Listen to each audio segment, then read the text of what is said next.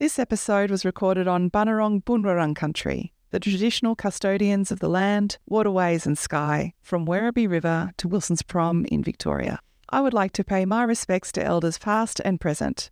Before the Great Pyramids of Egypt had even been built, the Bunurong Boon Wurrung people were here. They have been living on this country for tens of thousands of years.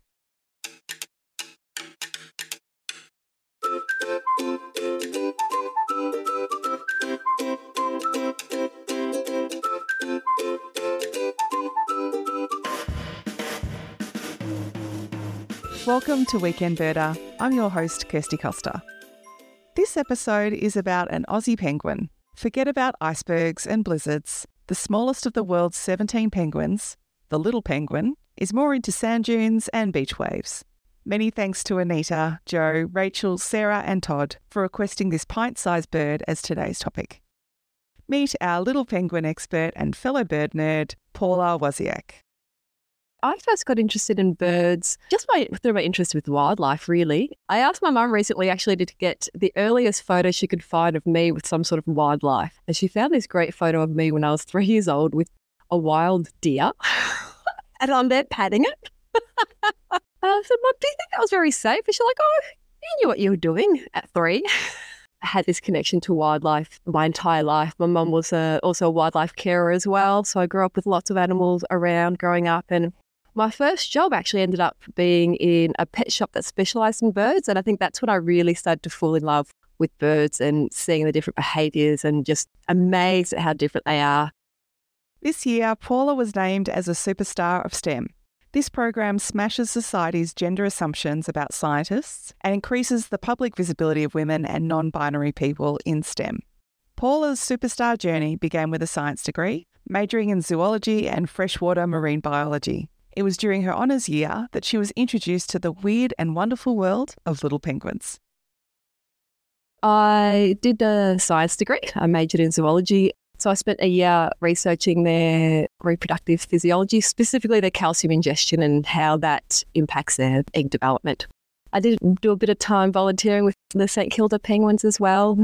Quite a unique colony. They are relatively new, they're in the city of Melbourne, so in amongst the bright lights in the bay there of Melbourne. And they started colonising the St Kilda breakwater that was built for the Olympics when Melbourne held the Olympics back in the 50s. They were an offshoot colony from Phillip Island that then started colonising St Kilda. And there's now a few thousand of them there. They're an amazing colony. There's an amazing volunteer group that um, monitors them and some students as well. It's a great opportunity to volunteer hands on with penguins in the city of Melbourne. It's amazing. So, pretty much, yeah, for 16 years now, one way or another, I have been working closely with penguins. Little penguins live along the southern edge of mainland Australia as well as Tasmania, New Zealand, and the Chatham Islands. Phillip Island, known by traditional owners as Millowl, is famous for its little penguins and is only 90 minutes' drive from Melbourne. Paula has worked on this unique island since 2009 with Phillip Island Nature Parks, a conservation organisation that offers ecotourism experiences and invests its revenue in research, environment, and education programs. Paula coordinates and conducts field data collection for her organisation, and supports projects that aim to future proof the survival of the little penguin. So, little penguins you'll find around the southern parts of Australia, from about Perth, islands off Perth, all the way around to past Newcastle, up around there. And then you'll also find them all around New Zealand. And they will colonize areas anywhere where they can either dig a burrow or have a crevice to have a nest, like um, the St Kilda breakwater there, or there's it's full of rocks and they now nest in the crevices of those rocks. So anywhere they can have a burrow, they will move into. They are particularly found on offshore islands, and that is due to the pressure that mainland has, particularly foxes. Uh, we know that one fox can kill up to 30 penguins of an evening. So, unfortunately, on the mainland, they do struggle a little bit. Um, but in offshore islands, you can have them in the thousands. It's amazing. When people imagine a penguin, they tend to picture a tall black and white bird living in Antarctica. And depending on what era they grew up in, it might also be wearing a bow tie or tap dancing. Paula says that the little penguin, which is also known as the fairy penguin, looks quite different. So, unlike a lot of penguins, little penguins are blue and white. It's actually quite surprising. A lot of people, when they first come out with me into the field, for example, when they first see a little penguin in the daylight, a lot of the time their first comment is, oh my gosh, they're so bright blue. And that's what makes them different from a lot of the other penguin species. They're not black and white, they're blue and white, and they're very small. They're only about 30 centimeters tall. Quite often, I see um, people, you know, posting up on social media photos of birds that they see that are black and white from a distance, and they're like, "Oh, are these penguins?" Quite often, they're pied cormorants or um, some other species of bird, because people don't realize, no, they're actually blue and white. The generally held belief of why they have that counter shading of the white on their on their bellies and the blue on their back, or other penguin species that have the black on the back, is to help them camouflage in that marine environment so that predators from above won't see them or camouflage with the water and predators from below will struggle to see them as well. Although I have heard conflicting ideas as to why they have that counter shading, but the most popular belief is for the um, protection of, of themselves in case predator sees them. Little penguins are a marine species because they spend 80% of their lives in water. Their bodies have incredible adaptations that enable them to survive in their environment.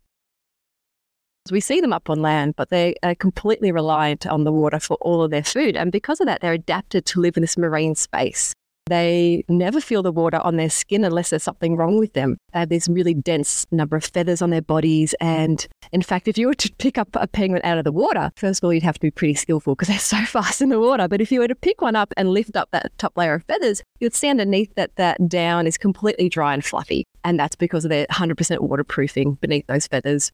They also have the layer of air between the body and the feathers that they use for insulation and buoyancy. Insulation is really important. Being in cold water, they are a temperate species, and when they forage, they forage in quite cool water, so it does help keep them warm. But it is a point to consider that with increasing terrestrial temperatures, this might be a problem in the future when we have an increase in, say, heat wave events. They are burrowing species, so underground they are a little bit cooler, of course. But we have seen, for example, heat stress events where we have a large number of adults that succumb to the heat that waterproofing and that insulation might be a bit of a hindrance in an increasing temperature environment, unfortunately, because they are a swimming bird, not a flying bird. They have the really dense bones as well. Flying birds often have that, you know, honeycomb bones, but penguins have very light bones. And their flippers are amazing. They can swim at speeds of up to about 12 kilometers per hour, which is huge. We're talking about a 30 centimeter bird, and they can outswim an Olympic swimmer.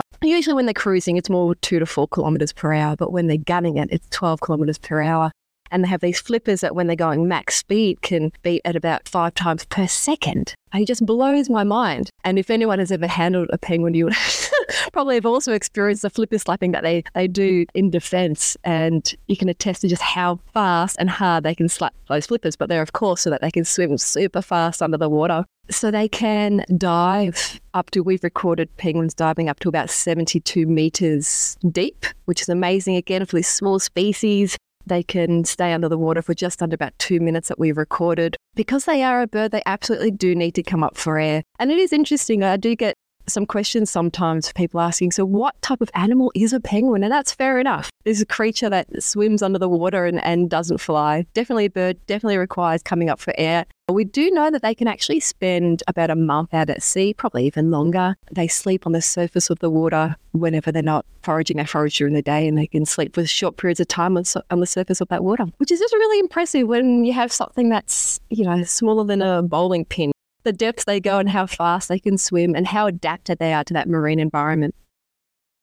Little penguins also have some interesting behavioural adaptations. For example, they are nocturnal when they are on land at night, and they are diurnal when they're in the water in the daytime. That's because they're visual predators, so they need to be able to see their predators to dive down and catch them, catch their fish and crustaceans and sea jellies and squid and whatever else they, they come across. Because they're so small, they need to be nocturnal on land. There are several predators, several native predators, seagulls, for example, birds of prey that are out during the day that they want to avoid. After a day of fishing, they'll like they'll raft up with what we call rafting up, where they aggregate in groups just off the beach. And then at sunset, they will come up in groups, in large groups, quite often, up to the beach into their burrows that they create in the dunes. And that's again for protection from predators when you're in a group, it's much more safer, of course. You hope you're not the last one there. You hope someone else will get picked off before you do. And again, at, at sunset to avoid those um, daytime predators. They are a burrowing species, and that is for temperature control and also to avoid predators. And it's really fascinating that they're highly uh, so they will come back to the same colony that they've actually fledged from quite often. We do get, do get a small percentage that break off and go elsewhere, uh, which is what we've seen in, for example, St Kilda, where a small percentage of penguins fledged and then started colonizing a new area. We do see that, but for the most part, they came come back to the same colony that they fledged from. And then once they're an adult, they'll come back quite often to the exact same burrow or one within about two meters from a burrow that they have bred in. And year after year, they'll come back to that same area, which I find fascinating. And we don't entirely know how they navigate. We believe they use visual cues. They certainly use a lot of sound. So penguins don't recognize each other by sight, which is interesting because a lot of people ask me, can you recognize individual penguins? I'm like, the penguins can't even recognize individual penguins by sight. they use vocalization. They can't recognize their chicks by sight. They use vocalization for all that and probably a combination of uh, tools that they use to try to find their way back. But it's incredibly fascinating that they can come back to the same location year after year to breed or to molt.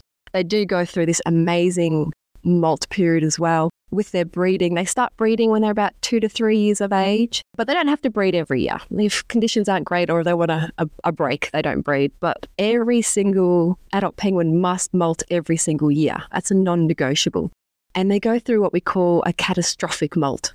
They come up on land and they lose all of their feathers in the one constrained period of time. And that's because they are so reliant on the water. If they lose a small amount of feathers at a time, like a lot of other birds do, then that will compromise their waterproofing. And they can't have that. So they come up on land, little penguins. It takes about up to about three weeks from start to finish for them to complete that molt they starve basically. They don't eat on land at all. So beforehand, they fatten themselves up. They go out to sea, fatten them up. They can get up to double their normal body size, their normal weight before they come back and go through this three week period of this intense molt. And it's, it's one of my favorite parts of the year because they look so bedraggled and so grumpy. And I guess that's fair enough. It's a pretty intense period of time. Imagine having to molt every feather on your body. Each that image of a grumpy molting penguin will stay with me for a while. Research into the breeding habits of little penguins has put Paula and her team on the scientific map. Little penguins are what we call socially monogamous, but sexually promiscuous. And this might break some hearts because a lot of people use penguins as an example of monogamy. In fact, I had an interesting experience with one of my doctors once she was telling me that she calls her husband her little penguin because they're so faithful. And me being the scientist that I am, I I didn't even think about it. I went, well, did you know that yes, they can certainly breed with the same partner for several years, but they actually have an 18 to about a 50% divorce rate.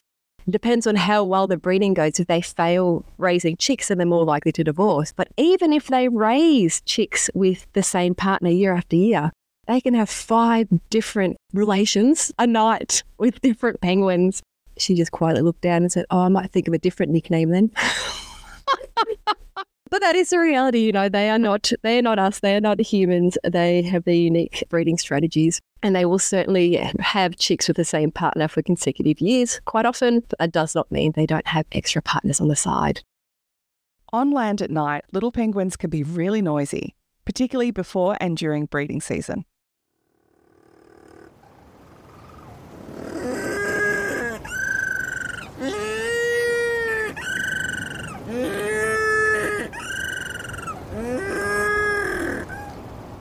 That recording was by Rob Van Bemmelen.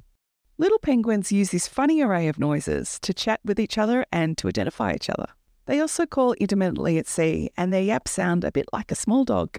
Paula has heard the call of the little penguin many times before, as one of her favourite things to do is to collect data at night.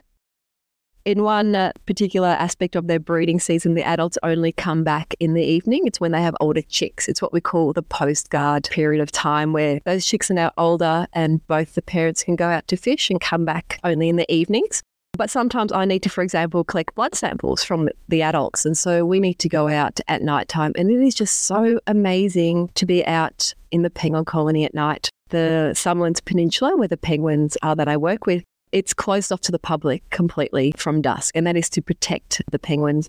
it's often just me and, and a colleague out in the field with no one else for a couple of kilometers except for these penguins and the short tail shearwaters are flying in as well. And it's just such an amazing experience to be surrounded by these birds. It's it's that's when I pinch myself and realize how lucky I am to have this job. Another experience that really uh, stands out in my mind was when I was doing my honours with the penguins. Again, it was with this colony at Summerlands Peninsula. What we know as the Penguin Parade for those listening at home, it's where we have an ecotourism venture where people can come and watch penguins. The penguins arrive of an evening just for an hour and then everything shuts down for the protection of the penguins. My job was to go down to the penguin parade in the morning before the penguins left to observe what we call shell gritting behavior, where the females come down and eat bits of shell for calcium. And as I was walking down to the beach, no one really told me much about the short tail shearwaters that we have also in very large numbers on Phillip Island. We have about, I think, 1.4 million shearwaters on the island and quite a nice population there near the Penguin Parade. And I don't know if you've ever heard a short tail shearwater and what sound it makes, but it's horrifying. I didn't know that as a 21 year old walking down to the beach. I think it was four in the morning, and I heard these calls. It was probably one of the most terrifying experiences of my life. And I have never since gone back to the parade in the early morning, even though I know it's just short tail shearwaters, but they have a very unique call that uh, sounds like the devil. That recording was by Nick Talbot. Phillip Island is home to over 1 million short tailed shearwaters. This bird has completely dark feathers and a rounded tail. You are most likely to find it along the south and southeast coast of Australia, often hanging out in enormous numbers. Each year, this bird flies over 16,000 kilometres from Alaska to spend summer in Australia and raise its chicks. A very cool species that deserves its own Weekend Birder episode. Okay, back to little penguins. Paula says that her and her team are constantly finding new ways to use technology to reduce the impact that their research might be having on the daily lives of the Phillip Island penguins. So, one thing I am actually very passionate about is ethics in wildlife research. I am our ethics committee secretary, and it's important that when we do study wildlife and we are up and close and personal, that we always consider their welfare at all times. And we do, in fact, use a lot of novel technology so we can reduce the amount of handling we might have to do. So, amazing um, bridge systems that we have or essentially what we call automated penguin monitoring systems, which is a system that we can place on a penguin pathway that penguins use to exit and enter the colony. And we get the information of when they leave uh, and the weights that they are before they leave as they return, so we can understand how long foraging trips are and how successful they are. So we use a lot of remote ways to try to understand what's happening with the penguins. But of course, sometimes we do absolutely have to handle them studying them and working with them, it's amazing how they are small but mighty. They are these 30 centimeter balls of muscles. They're very, very tough. A lot of people get very surprised when I show them the scars on my hands of uh, the penguin bites. To them, we are a big predator and they will defend themselves very vigorously. So, again, a note to those at home don't ever try to handle a penguin because you will get scars and it's not nice for the penguin as well. It's certainly never dull studying the penguins the conditions that they live in are, are, changing rapidly. And what we see in the colony is also changing rapidly as well. So it's very interesting to study them, and the amount of information we get from them is, is huge and fascinating. When Paula thinks about the future of the little penguin, she feels optimistic because of the love that the community has for this special bird. When there are some sort of custodians for a colony, so whether it be a community group or an organisation, we know that those little penguin colonies fare much better than ones that are kind of left alone. And that is because these custodians, as, as such, they will remove the weeds from the habitat. They will uh, remove introduced predators, for example, and they tend to thrive. So here on Phillip Island, I work for Phillip Island Nature Parks, and I'm very proud to work for this organisation. We have gone from a penguin colony of about 12,000 individuals that was set to go extinct before the year 2000, and we are now the world's largest little penguin colony of at least 40,000 breeding adults. And that is an amazing thing to achieve, especially in this day and age uh, when we do hear a lot of stories of things not thriving, whereas here the little penguins certainly are. And that's not by chance, that's not by fluke, uh, that is due to the conservation efforts that we've put in. We have removed foxes from the island. We are fox free, which is amazing. And because of that, we see not only penguins thriving, but a lot of our other, particularly ground nesting birds thriving. If anyone ever comes to the island, people always remark on the Cape Barren geese that we have around. It's one of the world's rarest goose, and yet you would never guess on Phillip Island we have about 3,000 of them, a very healthy population. And that's due to the conservation efforts that were put in for the little penguins, but now everything else is thriving as well. Another big thing that we did was through the support of the state government was actually remove an entire housing estate for one single species, just for a little penguin. So when we had this projection that we wouldn't have little penguins left on the island by the year 2000, one of the reasons again was because there was a housing estate built upon the penguin habitat up on the Summerlands Peninsula. So the state government put in this buyback scheme where essentially the, the, residents in that housing estate could only sell their houses back to the government and they couldn't do any sort of significant renovations. And then once those whole houses were bought by the government, we then came in as the land managers and removed their houses and created optimum penguin habitat in those areas. And again, this increase in penguin habitat has meant that the numbers are thriving now. We've also, you know, stopped cars from driving the roads at night because they are a nocturnal species on land and they camouflage really well with the roads. We have no cars driving around there.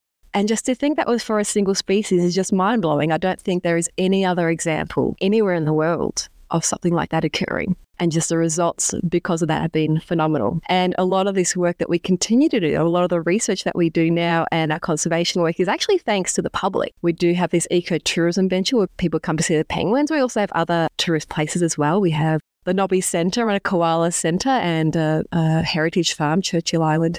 And all the funds raised through uh, these different centres actually comes back to help fund the work that we do, help fund our conservation work that we do. And so, thank you very much if you've come to see the penguins. Uh, you help us do what we do. And if you haven't, please come. There's also an amazing foundation called the Penguin Foundation, which helps the work that we do on Phillip Island for not just penguins, but for the conservation on Phillip Island as well. And you can adopt a penguin and do all sorts of marvelous things like that as well. And it's very much thanks to the public that we can continue this conservation work because around the world, most penguin species are actually declining in numbers, but we are very, very lucky that the little penguin is stable and here on Phillip Island is now the largest colony in the world. You might also have seen a recent news story that featured Paula talking about how her team have planted more than 15,000 plants to future proof the little penguin habitat. These plants are resistant to fire, and the planting aims to reduce the intensity and the speed of local bushfires. Paula is not just a little penguin scientist, she's a birder like you and I. Here is what she loves about this shared pastime. What do I love most about birdwatching? I think, first of all, you need to know that I'm a terrible birdwatcher. I am not the type of person who will go out in a group and have a list of birds that I try to tick off. That's not what birdwatching is to me. For me, it's a way to relax. It's very rare that I actually find the time where I can go out and observe birds. And when I do, it's just, I can feel it in my body, just everything relax. So I don't want to be looking for certain species. I just want to see what's there and observe the behavior. And that's what I spend a lot of my time doing. So I will be just as excited about seeing grey fantails building the nests in my garden as I will be seeing, you know, an amazing bird species just quickly fly past. There's just such a joy in watching birds and identifying what they're doing. And, you know, when you find that nest that's hidden up in a tree and go, oh my God, get your binos out and having a look, it's so incredibly special. Uh, at the moment, I have a lot of birds bringing their fledglings into my yard. And just that is a joy, you know, from seeing the galahs carrying on in the front yard to the magpies in the backyard. So that's what birding is to me. And that's what I love most about it, just having the space to breathe and relax and to see what's going on uh, and just seeing, you know, things thriving and having a backyard that's full of birds is always very, very special. And it's not very exciting. I know people go on these amazing bird trips, but to me, that's pretty special. I can totally relate to that. I don't know about you, but I now feel very knowledgeable about the little penguin. Thanks, Paula. I've put some links in the show notes if you would like to connect with Paula and Phillip Island Nature Parks on social media or via the web. Friends, I just wanted to say again how grateful I am that we are here together. It's such a joy sharing the ins and outs of birdwatching with you. A special thank you to listener Louise, who recommended Weekend Birder on the Bang On podcast. It was so amazing to hear. And a special thank you to everyone who has rated the show, written a review, or said hello via email or social media. I can't believe that there are thousands of you out there. Truly mind blowing.